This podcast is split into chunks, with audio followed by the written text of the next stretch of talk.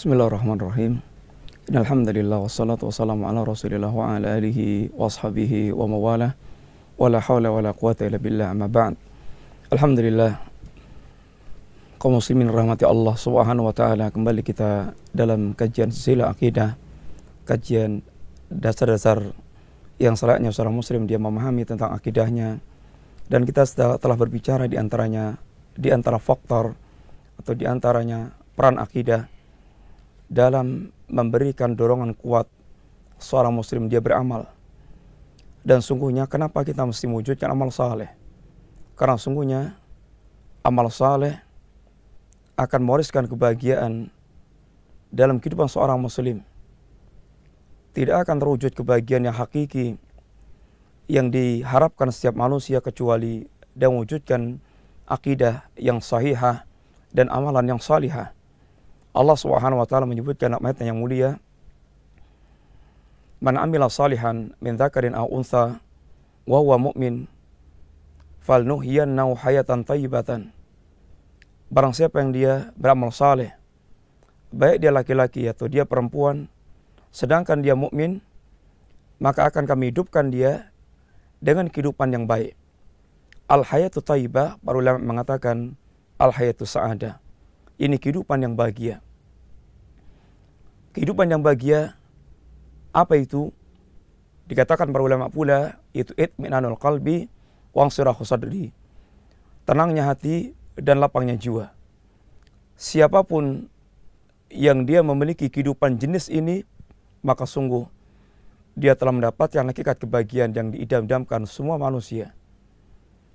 Dan ini tidak akan terwujud kecuali dengan dua perkara yang Allah katakan tadi.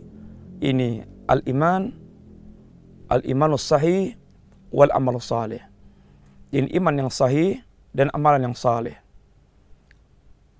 kaum muslimin yang rahmati Allah Subhanahu wa taala bukankah kita telah melihat dalam kenyataan kehidupan kita pula berapa banyak orang mereka sampai pada tingkat kesimpulan seakan kebahagiaan merupakan fata morgana sesuatu yang dikejar dan dikejar dan tidak pernah mendapatkannya. Karena mereka bayangkan sebagiannya membayangkan kebahagiaan ada di harta mereka, kebahagiaan ada di ketenaran mereka, kebahagiaan ada di jabatan mereka, kebahagiaan ada di istri dan anak mereka, dan sungguhnya tidak di situ kebahagiaan. Sekalipun kita tidak mengingkari bahwa anak, istri, jabatan, harta, ketenaran merupakan faktor yang akan bisa memberikan andil seorang itu lebih merasa bahagia. Akan tapi masalahnya kebahagiaan letaknya di hati manusia. Selama kebutuhan hati seorang tidak terpenuhi, maka tidak akan pernah mungkin seorang dia mendapatkan kebahagiaan dan terpenuhnya hati manusia hanya dengan iman. Hanya dengan keimanan akidah yang sahihah. Sehingga apabila kita telah mendengar kisah para artis, kisah para raja, kisah orang kaya, kisah orang yang tenar, dan bagaimana mereka memiliki gambaran hidup yang suram, yang mengeluh, yang gelisah, yang sempit, yang susah. Maka dengarkan ucapan para ulama yang memiliki akidah yang sahihah yang telah tertanam dalam hati mereka sebagian mereka mengatakan masakin alu dunya kharaju minad dunya walam ya, walam yadhuku atyaba ma fiha wa ahla. Sebagian mereka mengatakan sangat kasihan penduduk dunia.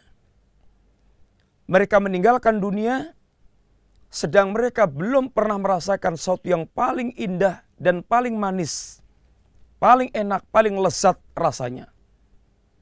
Sedangkan kita semuanya mengetahui dan menjadi tuntutan kita bahwa kita hidup di dunia, kita ingin merasakan yang paling lezat. Kalau bisa kita memiliki dan merasakan yang paling indah, paling lezat. Kalau bisa makanan kita paling lezat, pakaian kita paling enak, dan semua yang kita rasakan paling nyaman, paling enak. Akan tapi berapa banyak kata beliau manusia yang mereka keluar dari dunia dan belum pernah merasakan yang paling lezat, paling enak, paling nyaman ketika ditanyakan apa itu. Marifatullah wa mahabbatullah wal ans atau kalimat yang semisal dengan itu. Yaitu mengenalnya hati kepada Allah, kecintaan hati kepada Allah, dan adanya kerinduan seorang bertemu dengan Allah SWT. Ini yang membuat hati mereka dipenuhi dengan kebahagiaan yang luar yang sangat luar biasa. Ketika ada seorang ulama yang sedang mengobrol dengan kawannya, bagaimana mengisahkan tentang kelapangan hidup dan kelapangan dirinya bersama dengan akidah dan iman yang tertanam dalam hatinya. Dia mengatakan, "Lau ya'lamul muluk wa abnaul muluk ma nahnu fi lajaladuna bisuyuf." Seandainya para raja dan anak-anak raja mereka mengetahui apa yang sedang kita rasakan, niscaya mereka akan merampas dengan pedang-pedang mereka kaum muslimin rahmati Allah SWT. Ungkapan-ungkapan ini merupakan ungkapan mereka. Ungkapan hati mereka. Buah dari akidah yang tertanam di hati mereka. Bagaimana mereka merasakan longgarnya hidup mereka. Lapangnya jiwa mereka. Dan indahnya kehidupan mereka. Yang boleh jadi bersama itu mereka sungguhnya dalam kehidupan dunia nampak dalam pandangan manusia orang yang sengsara dan merasakan merasakan sempitnya hidup. Bagaimana tidak? Seperti Syekh Islam Ibnu Taimiyah yang direncanakan dibunuh, yang direncanakan diusir, yang direncanakan ditangkap untuk dipenjara. Akan tapi apa yang menjadi perkataan beliau? Ma yaf'aluna a'da'i. Apa sih yang diinginkan oleh para musuhku terhadapku? Inna jannati fi sadri. Sesungguhnya surgaku ada dalam hatiku. Sesungguhnya surgaku ada dalam hatiku. Artinya ke mana beliau beredar, maka kebahagiaan bersama dengan beliau. In qataluni faqatli syahadah. Wa in habasuni fahabsi khulwah. Wa in taraduni fatardi siyahah. Apabila mereka membunuhku, maka dalam keterbunuhanku adalah saya sebagai seorang syahid. Apabila mereka menangkapku, lalu menjebloskan dalam penjara, maka dalam keterpenjaranku adalah khulwah. Menyepinya aku dengan kekasihku. Allah Subhanahu wa taala. Seandainya mereka mengusirku, maka dalam keterusanku adalah siaha. Yaitu rehlah, wisata. Alangkah luasnya dan alangkah luar biasanya orang semisal Syekhul Islam di tengah sempitnya secara umum manusia merasakan kehidupan seperti itu, akan tapi beliau bisa merasakan longgarnya jiwa bersama dengan apa yang akan mereka lakukan kepada dirinya. Ma'asal muslimin rahimani rahimani Allah. Demikian pula sungguhnya hanya dengan amal saleh kita akan meraih kemuliaan, akan meraih kejayaan, akan diberikan kewibawaan dan kekhilafahan ketika Allah SWT memberikan janji pada kaum mukminin. Wa'adallahu alladhina amanu minkum wa amilu salihat. Dan Allah berjanji kepada orang mukmin di antara kalian dan yang beramal saleh. La yastakhlifannahum fil ardi kama stakhlafal ladina min qablihim. Allah akan berikan kekhilafahan kepada kalian, kepada mereka sebagaimana Allah Subhanahu wa taala memberikan kekhilafahan kepada orang sebelum mereka.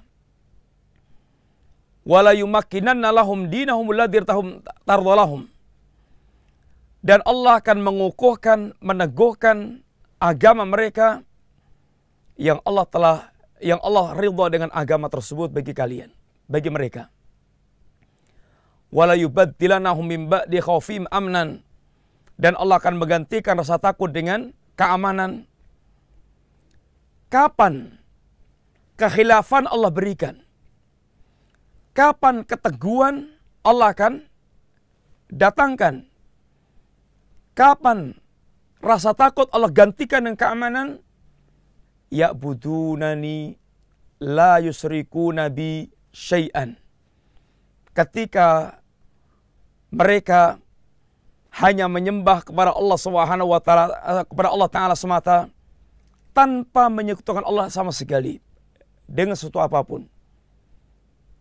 Syarat yang Allah tunjukkan dalam ayat tersebut untuk terwujudnya kekhilafan, terwujudnya peneguhan agama, terwujudnya keamanan setelah tadinya ketakutan dengan cara mewujudkan ubudiyah yang khalisah, mewujudkan ya ini tauhid yang utuh, tauhid yang tidak tercampur dengan kesyirikan.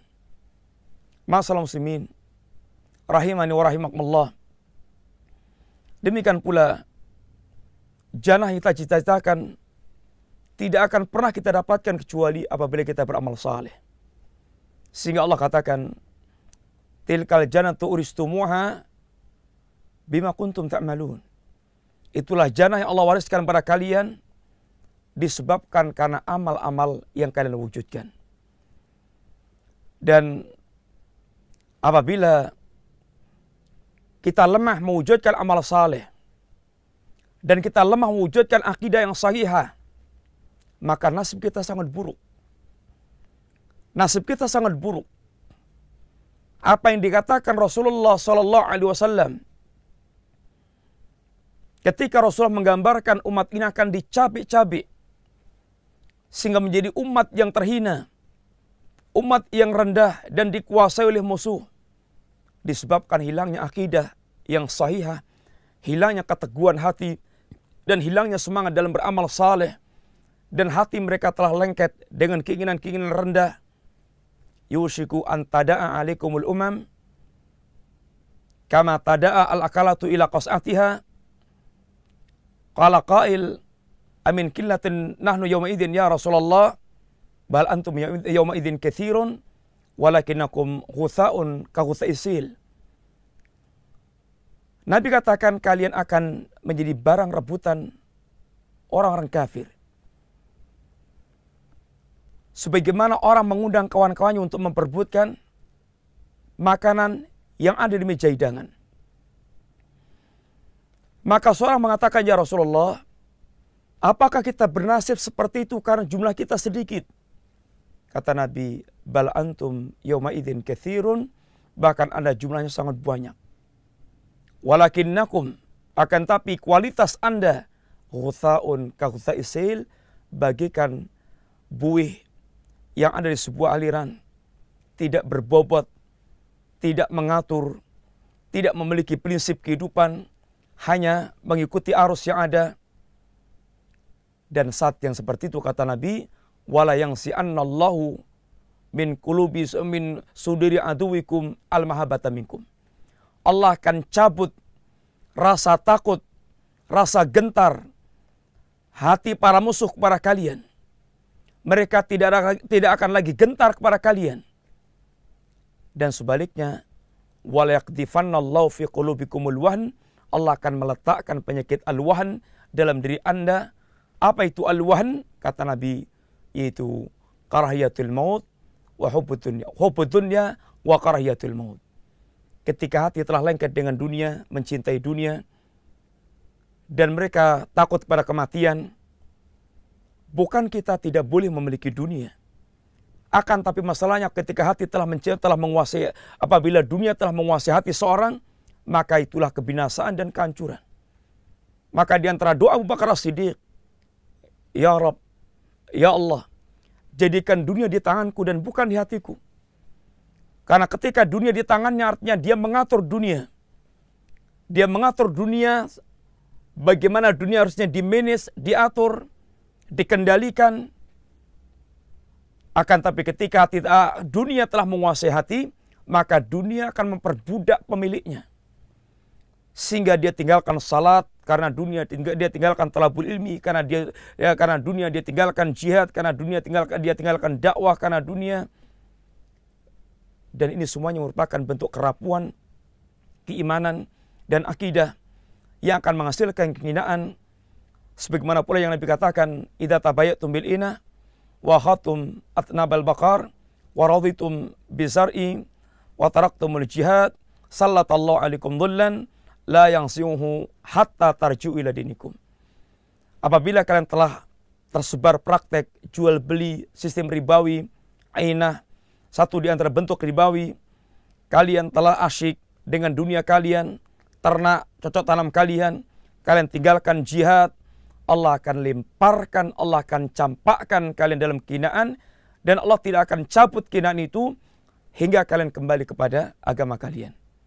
Masalah muslimin, yang dirahmati Allah Subhanahu wa taala, sungguh akidah memiliki peran yang sangat besar di hati setiap muslim yang menginginkan kewibawaan, kemuliaan sebagaimana para sebagaimana Rasulullah SAW yang telah membina para sahabat dengan akidah awalan, dengan akidah yang didahulukan hingga mereka bagikan bagikan bangunan yang kokoh, yang hebat di atas pondasi yang kuat.